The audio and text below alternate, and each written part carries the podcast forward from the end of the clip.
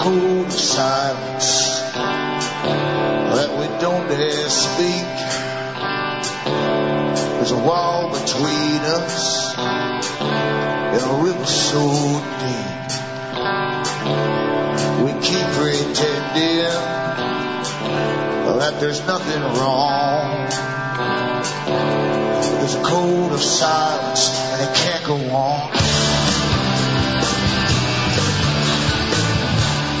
I'm Alan Watt and this is Cutting Through the Matrix on the 30th of December 2008. I always advise newcomers to look into cuttingthroughthematrix.com because on the website you'll find lots of talks I've given in the past where I tried to give you information and tie it together for you and show you how the world is really run. Not by happenstance and crisis after crisis developing out of nowhere, but actually how it's planned. That's how government keeps control over people, is by planning the future.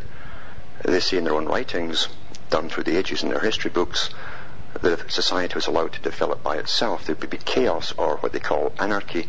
Anarchy is any other system except this particular arc, the one we're on, and it's theirs, you see.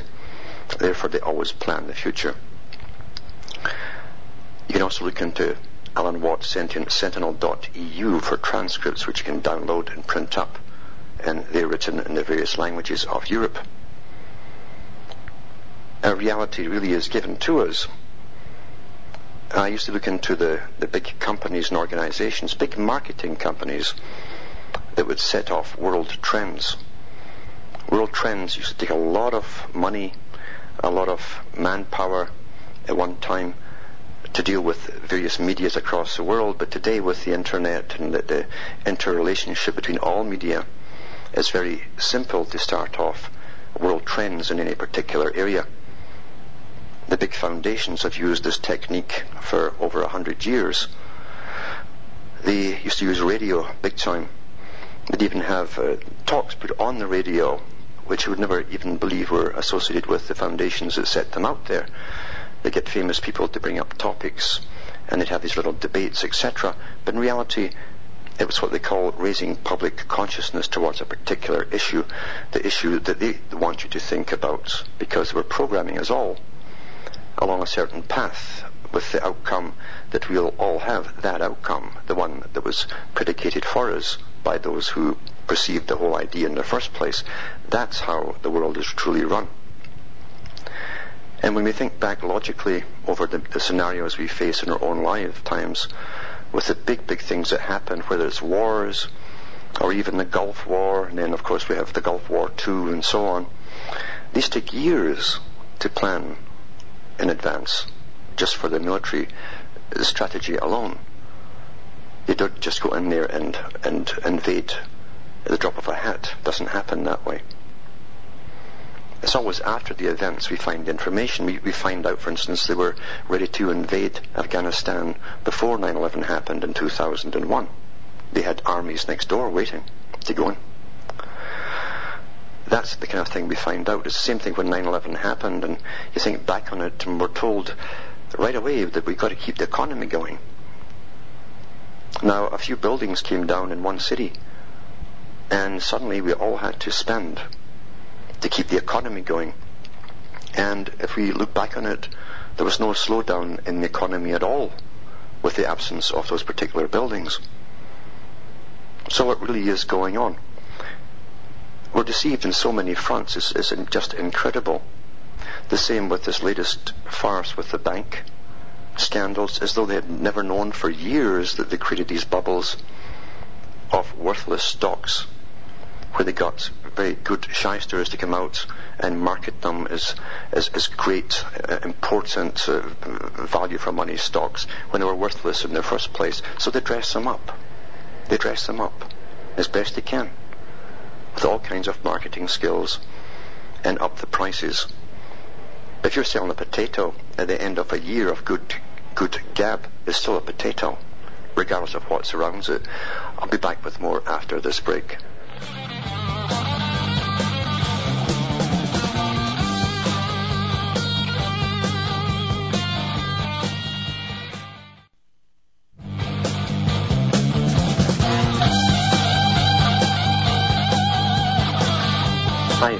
I'm Alan Watt. We're cutting through the matrix. I think we've got a better line now, to reconnect. This was a bad line initially. I'm talking about how trends are created and how they travel across the world to alter our opinions and sometimes to program us for something that's yet to come. But very often what we're being programmed for, as it appears to us through the propaganda, is not the real reason. There's always another reason uh, for it happening in the first place. We're the last to know what the real causes are. But we can see through a lot of the scams that go on. And the other day I talked about how news broadcasters who did their own you know, 60 minute type version on Fox News under contract were denied by their employee to air a program on Monsanto with all the evidence they had uh, on the, how dangerous the particular drug that they give to cattle now is on humans as well as cattle. The drug makes the, the cattle produce more milk. And Monsanto leaned heavily on Fox, and Fox leaned on these particular uh, newscasters, the, the, investigative journalists. It went all the way up to the, the, the court, and the judge ruled in favor of their boss because he said it's not, there's no law that any news service must tell the truth to the public. And that comes to a lot of people as some kind of revelation because going back to people like Brzezinski, whose speciality was, was dealing with the minds of millions and billions perhaps of people by studying them, by giving access to very good information on how human behavior truly works. He said himself that, the, that most people will be unable to reason for themselves. They'll expect the media to do it for them. Well, if the media is not telling you truth, but they're lying to you, then you're in a, a real mess, aren't you? Yet most folk really do believe the media is there to do their thinking for them and to truly warn them uh, so they can prepare for emergencies and so on. Personally, on a personal basis. And in the presentation of news media, we forget too that the news medias are private corporations that are in the business of generating income for themselves a lot of the handouts that they, they, they give to the press ends up in the newspapers and they're given out by, often by big companies, international corporations. And really you're being sold propaganda. But sometimes it's not presented as though it was. Some countries now mandate that they have to say advertisement at the bottom or the top. If it's a handout from some big corporation, others don't bother. And even when they don't bother, even when they're supposed to put it there, they can get round it by giving little personal interviews to the CEOs of corporations. But they get paid for it. But here's an article here ties right in with the movie industry and with the big foundations that are on about they've got to kill off a lot of the people out there. There's just too many people. As they echo Prince Philip and many others before him. The movie industry is churning out movies now of disasters, generally to do with infertility arising out of a virus that gets unleashed or some other cause. And one of them that's come out recently after the Children of Men is the happening, which is very, very similar. Again, mass death, etc. Because Gaia, you know, the planet again, the, the mother goddess, turns on this, scourge, this curse they have, this virus on the world, which is man himself. And the plants start to create some noxious stuff that kills off humans. So the planet was getting its own back. This is all getting us ready for something. But you know, the, the big corporations love this stuff. They love this stuff because they sell. They sell so much during it. There's eight movies coming out apparently, all disaster type movies where, where nations are just wiped right out. To get us ready for something, supposedly, which they can certainly do. They can't cure the flu or prevent it, but they can certainly create viruses that kill you. Something's wrong with that scenario, isn't it? But then if they were to give us cures for things, we'd live for a long time, and that would be counterproductive to their agenda, which is to decrease the population. Logic must play in here somewhere.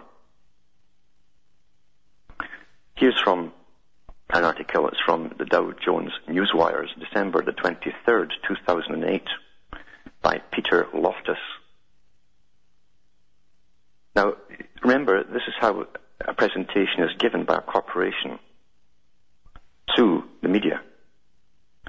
It says, Glax is Glaxo Smith Kline PLC, also GSK for short, wants to be one of the safest places to work in the event of a flu pandemic. So here's their, their spiel. They wanted to be safe where they work for the workers. The UK drug maker spent nearly two years making contingency plans to protect its global workforce so the company can continue manufacturing the drugs and vaccines it thinks will be critical if a, a major flu outbreak hits. Whether the preparations are enough is an open question. I'd add, do they work is another. As experts note that factors outside Glaxo's control could render the best laid plans moot. He goes on about his wonderful plans to protect their workers, but it also tells you in the article that part of the program is to get their own workers used to, to accepting the flu shot. So obviously the people who worked there and saw how this stuff is made didn't want to get it themselves. And it says in the article, it'll also help to basically condition the workers to keep getting up to upgraded flu shots. But the way it's written here, you'd think that, that, they were such a humanitarian organization they just want to save the world. And it's not. Remember, this is one of the biggest businesses on the planet. And they make the best money during hype and fear and terror. That's what it's all about. There's never been a flu shot out there yet that's ever worked. And every time you're heading into the winter, millions of dollars are spent across the planet, maybe billions, who knows, to get everyone to go and get what they say is free flu shots. Now, nothing's free. The governments use your tax money to pay for all. But great business, this fascist system we live in, it's great business for the big corporations when government mandates this kind of stuff. Fantastic. And then every spring, and then come the summer, they go through all their data and statistics and they tell you that they got, they got the mix wrong again. They've never had the mix right yet to get the right flus supposedly prevented. Never had it yet. Never happened. So read that article because it ties in with where I'm going next. Now here's another article here, and it's it's on this very subject. The Mail Online. Killer Australian flu strain set to spread across UK exp- experts warn. By the Daily Mail, 29th December 2008. And there, right off the bat, there's a picture of a guy with a white coat with his little clipboard with a pen in his hand and a stethoscope around him, so I guess he's the expert. And there's a patient looking up at him, as though she's, she's looking up at a statue of the local god. Just to let you know, that's what an expert looks like. Experts are warning that the current outbreaks of flu are expected to intensify in the new year as the Australian strain that can be fatal spreads across the UK. The current flu epidemic already on course to be the worst for eight years. Now that they've never had more people inoculated than, than this winter. Right? The current flu epidemic, already on course to be the worst for eight years, will get worse as infection usually peaks between January and March, they warn. The European Influenza Surveillance Scheme, EISS, says the H3N2 Brisbane 10 flu strain that caused a severe epidemic and killed six children in Australia is spreading, with the UK, Ireland, Bulgaria and Spain experiencing it at medium intensity. United Kingdom Health Protection Agency and the Royal College of GPs have reported a sharp rise in number of flu-like illnesses over the past two weeks. Flu-like illnesses is very vague, you see, with pensioners being the worst hit. The sharp rise left the, the National Health Service struggling to cope over Christmas. Thousands of GP surgeries close over this period, leaving sufferers nowhere to go for help except accident and emergency wards. But hospitals are already under more pressure than usual because outbreaks of the winter vomiting bug norovirus. So, so there's another one out there too that gives you a, a stomach problem. Latest figures show that among the over 65s, 45 in every 100,000 people now have flu. up from just 18 a week ago. There is still the 15 to 44 age group who are reporting the most cases with a rate of 80 per 100,000. It is the elderly who are most likely to die from the flu. Well, that's, that's the general run of things. This year's outbreak, blamed on an Australian strain of the virus called Brisbane H3N2, is well on course to be the worst since 1999, when 22,000 people, I guess it's across the planet, died, it says. However, an outbreak does not officially become an epidemic until the rate is higher than 200 per 100,000. The last time this happened was in 1989. So then they, they give you the usual stuff about how the flu works, etc., etc. Here Professor Steve Field, chairman of the Royal College of GPs, said older age groups are now showing increases, and if the most serious consequences, the extra load on the lungs, possible viral pneumonia, and the increased risk of contracting a second bacterial infection. I've heard of so many people getting the flu shot who end up getting pneumonia right after it. And that's pretty common.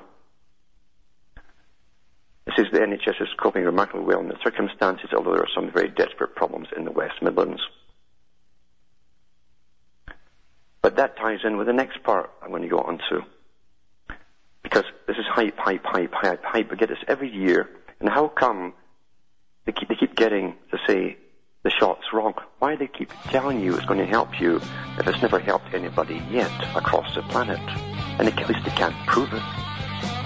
So they can prove that those who had the shots definitely still get flu. Back with more after this break.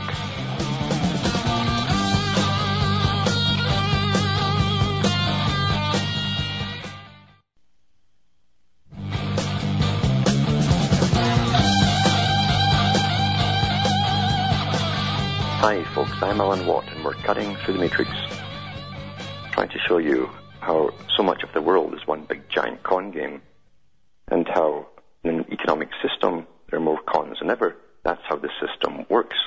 That's how the big profits work and so on. And we're at such an advanced stage of science, at least in the military side of things, it makes you wonder why they can't cure things at the bottom level of science, at your GP level or the hospital level. But then again, that would be counterproductive, as I say.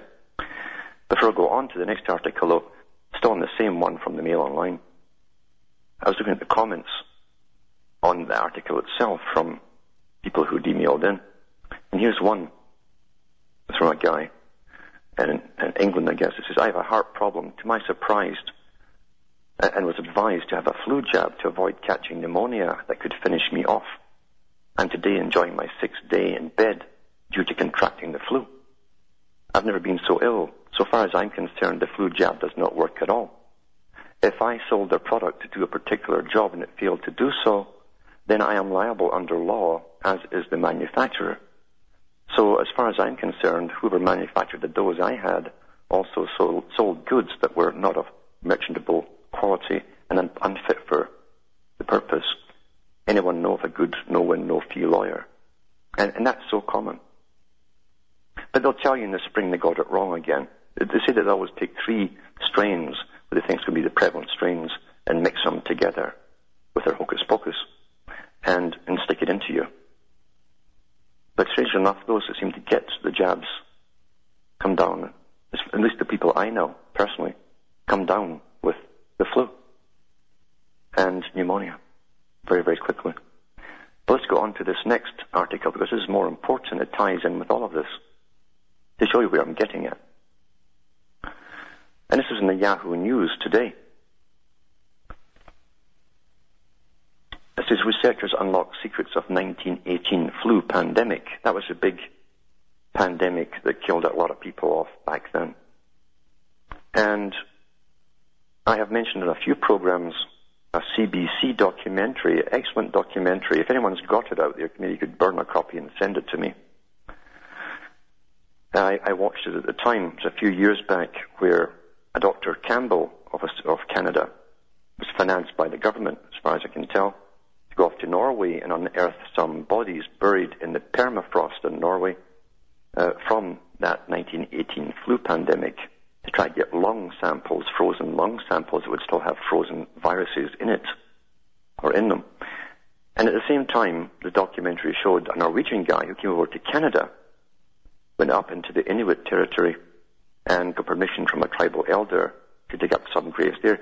He, he ended up with the live viruses, apparently, where the Canadian ones said that the samples they got had been through so many melts and thaws and freezes that were inviolable for use. But it, and I think that the article may have been called uh, um, unearthing a deadly virus or, or, a killer disease. But unearthing, I think, was the first part of it. So people should have a look for that CBC Documentaries archive. Now, at the time when I saw it, I thought, who's really financing this and why, why would you dig up something that was deadly? Because we know, and I've done many articles on the military industrial complex and how any discovery goes towards killing people before it goes towards helping anybody. They're always in the lead in that uh, area. And this article kind of ties in with this, as I say, this Yahoo article I'm really going to read here. It says, researchers have found out what made the 1918 flu pandemic so deadly. A group of three genes that lets the virus invade the lungs and cause pneumonia. Now, during that, that pandemic or epidemic, as it was really, uh, your lungs became so congested that eventually you'd have little ruptures and hemorrhages in the lung tissue itself, and people actually bled from the nose, mouth, and even the eyes. Around the eyes were bleeding. So you, could, you can imagine how a military-industrial complex would be right into that. Because I, I've gone into what they've been into for such a long time, many times myself. I've written, it written their, uh, talked about their articles, read from their articles, and so on. This, this Yahoo article continues. It says they make samples. Now here's what they can do, right? These scientists, they mixed samples of the 1918 influenza strain with modern seasonal flu viruses to find the three genes and said that their study might help the development of new flu drugs. Right, sure. Because as I said, you know where all this information is going to end up in the Pentagon, in Porton Downs and other places across the world where they are into viral warfare. Discovery published in Tuesday's issue of the Proceedings of the National Academy of Sciences could also point to mutations that might turn ordinary flu into a dangerous pandemic strain. Now, they go on to tell you that they've done that. Now listen, this is Yoshihiro uh, Kawaoka of the University of Wisconsin and colleagues at the universities of Kobe and Tokyo in Japan used ferrets, which develop flu in ways very similar to humans. Usually flu causes an upper respiratory infection affecting the nose and throat as well as so-called systemic illnesses causing fever, muscle aches, and weaknesses. But some people become seriously ill and develop pneumonia. Sometimes bacteria cause the pneumonia. They, just, they don't cause, well, sometimes they do. They break through the tissue that's all ruptured. And sometimes flu does it directly. During pandemics such as 1918, a new and more dangerous flu strain emerges. And I'll continue this article. So it tells you that I've been really getting at through the last three articles. I'll be back with more after this break.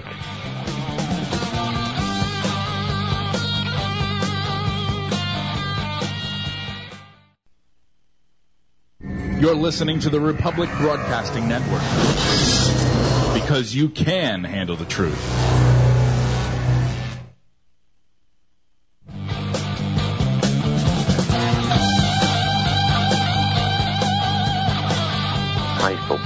Alan Watt, and this is Cutting Through the Matrix, reading an article from Yahoo on this 1918 flu virus that they've been tampering with recently.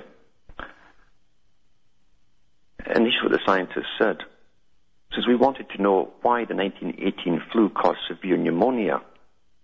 Kawaoka said in a statement, they now here's what they can do, right? When they can't cure anything, they can certainly make killer viruses. We wanted to know why the 19 caused this, this pneumonia. They painstakingly substituted single genes from the 1918 virus into modern flu viruses. So take a modern flu virus, and then one at a time, taking genes and substitute them into these modern flu viruses from the killer flu in 19, 1918. and one after the other, they acted like garden variety flu, infecting only the upper respiratory tract. That's the common flu. But, except for, but a complex of three genes from the 1980 flu helped to make the virus live and reproduce deep in the lungs. So they succeeded in making it a killer virus. The three genes called PA, PB1, and PB2, along with the 1918 version of the nucleoprotein or NP gene, made modern seasonal flu kill ferrets in much the same way as original 1918 flu, Kawaoka's team found. Most flu experts agree that a pandemic of influenza will almost certainly strike again. So here they go into why they're doing it, suppose they cover themselves. No one knows when or what strain it will be, but one big suspect now is the H5N1 avian influenza virus. So once again, the idea is to get your flu shots, etc. But you see what they've done. Uh, here they are. They took a few genes from the one that made it a killer virus in 1918 and eventually got it to work and reproduce in modern flus. So they've got a beautiful killer now made that, that works. Know, guess what the military industrial complex will give for that one, right? And I've no doubt whatsoever, with all the hype they've been feeding us, apart from making the big, big bucks from all the these antiviral drugs and so on, and for all the flu shots I've been given year after year, apart from that, they do want to depopulate the planet big time. That's not all the literature from the top. In fact, it's open on mainstream media at times, where the eugenicists come out in force and in teams, often in panels, and debate the problems of overpopulation and the wrong types of people. And you can't, you've got too many alcoholics, you've got too many of this and too many of that. It just burdens on society. So I've no doubt when you hear people like Prince Philip or Mr. Rockefeller or any other big top ones up there that promote depopulation, that they have the ability and the power and command and resources to do so. They can depopulate. And that's, this is a great way to do it, is pandemics. Because pandemics can be, to an extent, controlled. Be locked in certain areas and the beauty of it is, it doesn't kill everybody off at once. They want us to bury our own dead, as we have in the past. Tidy things up for them for the future, you see. And they can keep using that over many years, maybe five years, maybe ten years, as it flares up and flares down and flares up and down until it's gone. It's a wonderful way to go. But in the meantime, as I say, for those that have money and they want to invest it uh, with the hype that's going on, you probably couldn't do any worse, at least, than invest with the big companies that are making the supposed flu shots and the antiviral drugs that haven't been proven if they're effective or not. And if you go back to that first article I read from the Dow Jones Newswires, you'll tell them too that GlaxoSmithKline is also working with lots of hen farmers it's good business for hen farming because they buy all these eggs to use for the creation of the vaccines.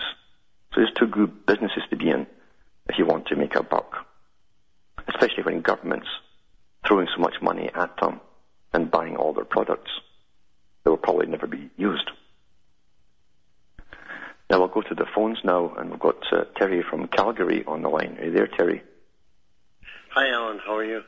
I'm hanging in here, yes. Oh, that's great. I hope you uh, got a lot of donations for Christmas. I got a few. I got a few. I should mention that too. The people can donate on my website. That keeps me going. And actually, it drops off. It drops off over the holiday period when people are too happy. You see. Oh, that's, that's terrible. I think too people are so. Uh, they're worried. People are worried about the economy. Well, it's getting worse every day. Yes. And uh, everyone realizes it now, and uh, it's outstanding.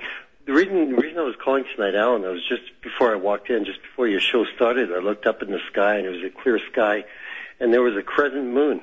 Yes. With a very bright star mm-hmm. right above it. Mm-hmm. And astrotheologically speaking, am I looking at the Sanhedrin and the Nasi? Yeah. Yeah, you are. The new moon is, is uh, a, a nascent, even the word nascent or nascent moon comes from it too. Uh, that's the new moon, and that's where the Nasi comes from. And that was a, a symbol too of, of uh, the Sanhedrin, yeah. I'd encourage everyone to go out and have a look at that right now if they have a clear sky. Yeah. Uh, and the, the crescent moon, would that represent the seat of the 12 tribes or the 12 ruling families? And, and the, that, what star is that right above that I'm looking at? I haven't looked out, but I know that Venus is up right now, uh, pretty bright. And uh, often you, you find Venus um, sometimes in certain times of the, uh, of the year uh, in between the horns of the moon.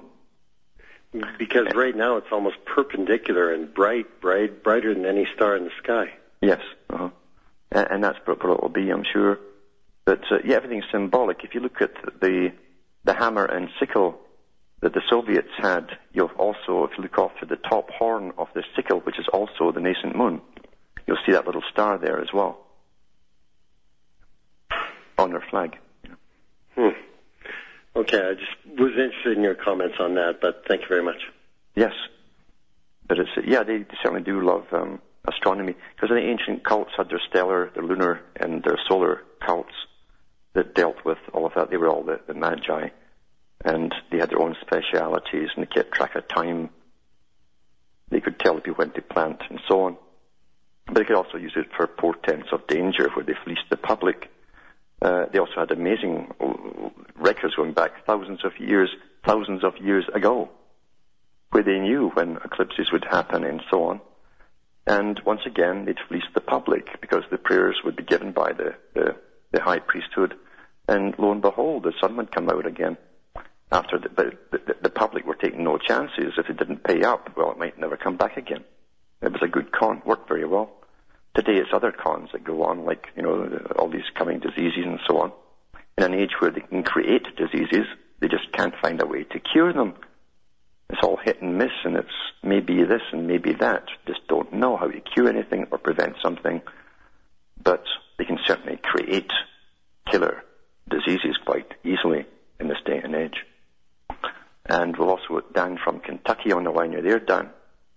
Hello, Alan. Yes. Thanks for all your work. And uh, I had a question. Those archives you just mentioned, uh, you said that knowledge is power, and uh, they have uh, scientific knowledge and uh, all the formulas for psychology and situations and so forth. Do those archives also include what uh, we would call spiritual principles? Oh, absolutely. Uh, because the earliest forms of studying people and controlling them were through all kinds of uh, ancient religions. So they took, what they did is basically study people on masse and, and but what do they have all in common? The individuals within the mass, what do they have in common? And they, they watch your mating habits, your, your, they know when the hormones kick in, they know how young males and females behave and so on, what's occupying their minds, they know what older people are concerned with, but they also know that people have a, a, a desire because they, they are, are technically a religious people. We try to make sense out of our existence in this universe, and we, we, we find a comfort from the religion. And so therefore they found very early on that they could be the masters of religion, uh, especially when they were the educated ones and the public were kept in dire ignorance. We, we forget that it's, it's, you know, in the, the, people, the general populations of the, of the world were given no education up until about the 1800s, late 1800s, and even then it was the most minimalistic education, just so they could work in an industrial era and read basic writing and pass notes and, and read read their instructions and so on. Um, but prior to that, for thousands of years, it was only a priesthood and the clerics who could read and write, and that was an amazing power to have uh, when you're when you're, you're you're lording over people who are living in the now, their own particular now. All they knew was, was what happened in their own lifetime, in their own little area, and it was all passed with word of mouth and so on. And then the church told them all the rest that they, that they had to know. So, yeah, the, the religion has, has been a, a very powerful, it still is a very powerful tool, and that's why people uh, like uh, Gorbachev, who says that he's an atheist in his own books, uh, talks about creating a, a, world religion based on earth worship for the masses. So they will always use religion um, in every era. That's why the whole foundation funded globalist uh, green type movement uh, with depopulation and worshipping the planet is, is all coming together. They're, they've created an actual religion for it. So uh, we've, we've, nothing happens by itself in this system. It's promoted from the top down through big money and power. Yeah. Thanks a lot, and hope you have a good New Year. And you too. Yeah, you did never ever miss a chance to use religion, and even and I'll make a little prediction too. Once they they have people interfaced with the computer, uh, at least in the early phases, if we still have the ability to be individuals and conscious at the same time, they'll give you a new transcendent experience. At least your your brain will think it's having one, and you'll all be truly one.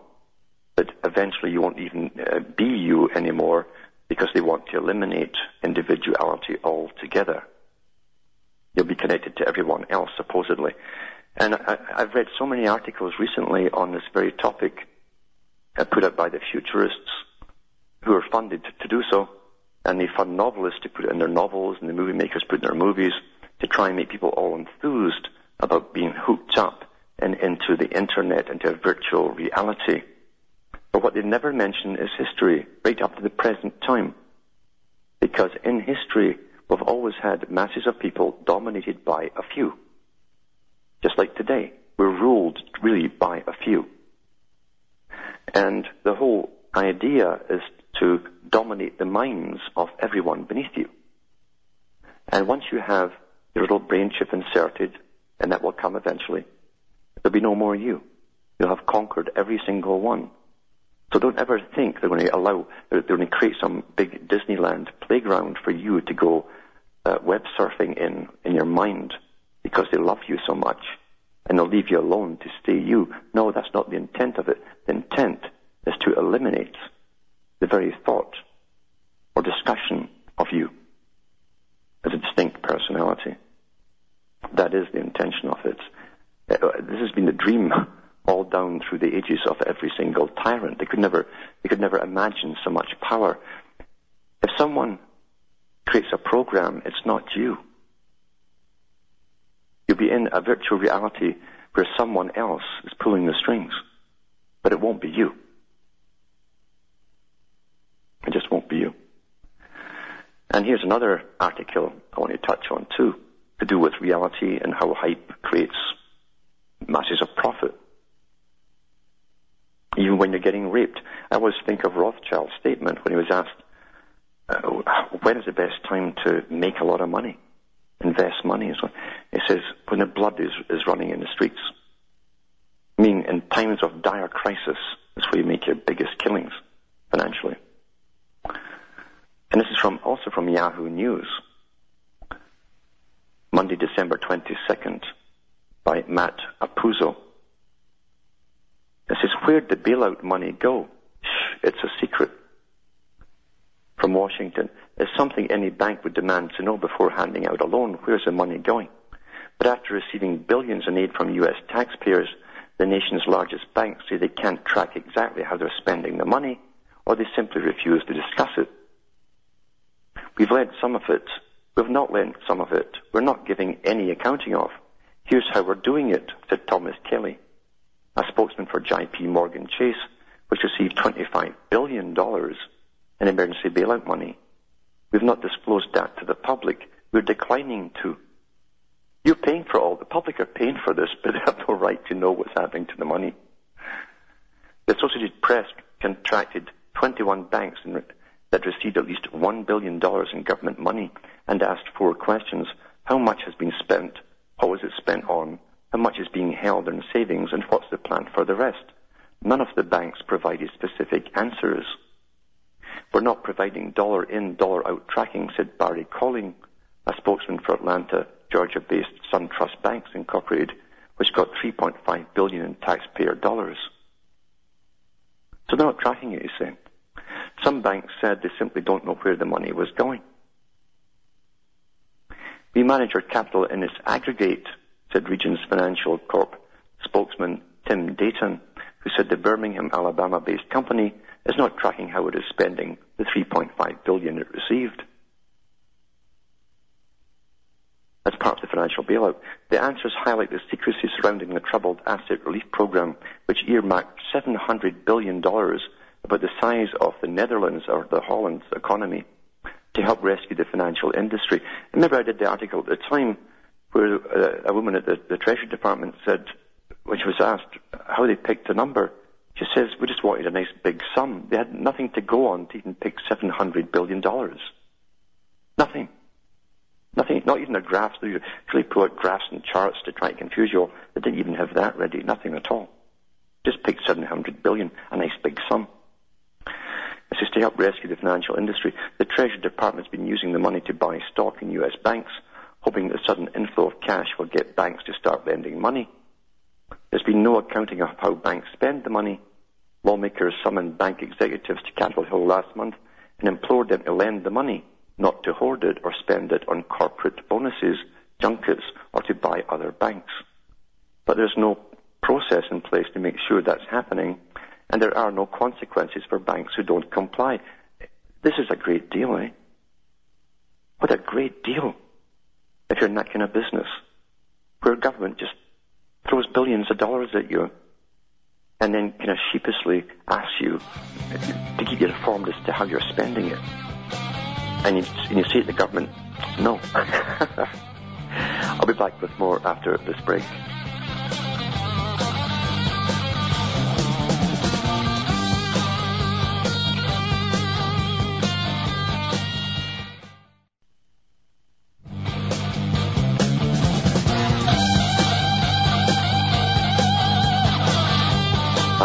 I'm Alan Watt and we're cutting through the matrix. An article from Yahoo, which is going on about the, the fact that these guys who getting all the big bailouts don't have to tell the government what they're doing with the cash. It, it, it's never, it's wonderful, isn't it? If you're up there with them in their big fancy office suites and wearing their big expensive clothes and so on, they must be laughing up their sleeves. The taxpayers, the taxpayers, that did all the right things the person at the bottom does all the right things. They try to save a little bit of cash up and, and buy a home and do all the right things. But the big gamblers at the top destroy it all for them. And then the guys at the bottom have to lose their homes to pay for the tax for these big gamblers at the top so they can live the same lifestyle and carry on as usual. It's not bad. It's not a bad deal. It's called fascism, by the way. They always loot the public every 50 to 100 years. This is traditional in this system. Continue with the article, it says, it's entirely appropriate for the American tax people or people to know how their taxpayer dollars are being spent in private industry, said Elizabeth Warren, the top congressional watchdog overseeing the financial bailout. So that was voicing what you voiced yourself, you see. But at least for now, there's no way for taxpayers to find that out. Pressured by the Bush administration to approve the money quickly, Congress attached nearly no strings on the 700 billion bailout in October and the Treasury Department, which doles out the money, never asked banks how it would be spent. I know people who were paid a little bit more on their welfare in Ontario, Canada, after their unemployment insurance ran out, and the government seized their bank accounts right away. Seized it. These guys get billions, and they don't even have to fill in forms as to where the money is going. One for the rich and one for the poor, right? It says those are legitimate questions that should have been asked on day one, said Representative Scott Garrett, House Financial Services Committee member who opposed the bailout as it was rushed through Congress. Where's the money going to go? How's it going to be spent? When are we going to get a record on it? Nearly every bank AP question, including Citibank and Bank of America, two of the largest recipients of bailout money, responded with generic public relations statements explaining that the money was being used to strengthen balance sheets, probably with steel girders, and continue making loans to ease the credit crisis. A few banks described company-specific programs such as JP Morgan Chase's plan to lend $5 billion to non-profit and healthcare companies next year. Richard Becker, a senior vice president of Wisconsin-based Marshall and Ilsley Group, said the 1.75 bailout money allowed the bank to temporarily stop foreclosing on homes. Temporarily stop. Are they expecting another bailout? But no bank provided even the most basic accounting for the federal money. We're choosing not to disclose that, said Kevin Heine, spokesman for Bank of New York Mellon, which received about $3 billion. That's not bad, isn't it? Not bad at all. Others said the money couldn't be tracked. Bob Denham, a spokesman for North Carolina-based BB&T Corp, said the bailout money doesn't have its own bucket, but he said taxpayer money wasn't used in the bank's recent purchase of a Florida insurance company. Asked how he could be sure, since the money wasn't being tracked, Denham said the bank would have made that deal regardless. Others, such as Morgan Stanley spokeswoman Carissa Ramirez, offered, no, offered to discuss the matter with reporters on condition of anonymity. ah, life is such a, a, a cruel, sick, farcical joke, but it's run by very clever shysters at the top. And that's the music playing for the foreclosure of tonight. So from Hamish and myself and to your Canada, it's good night to me, your God or your gods go with you.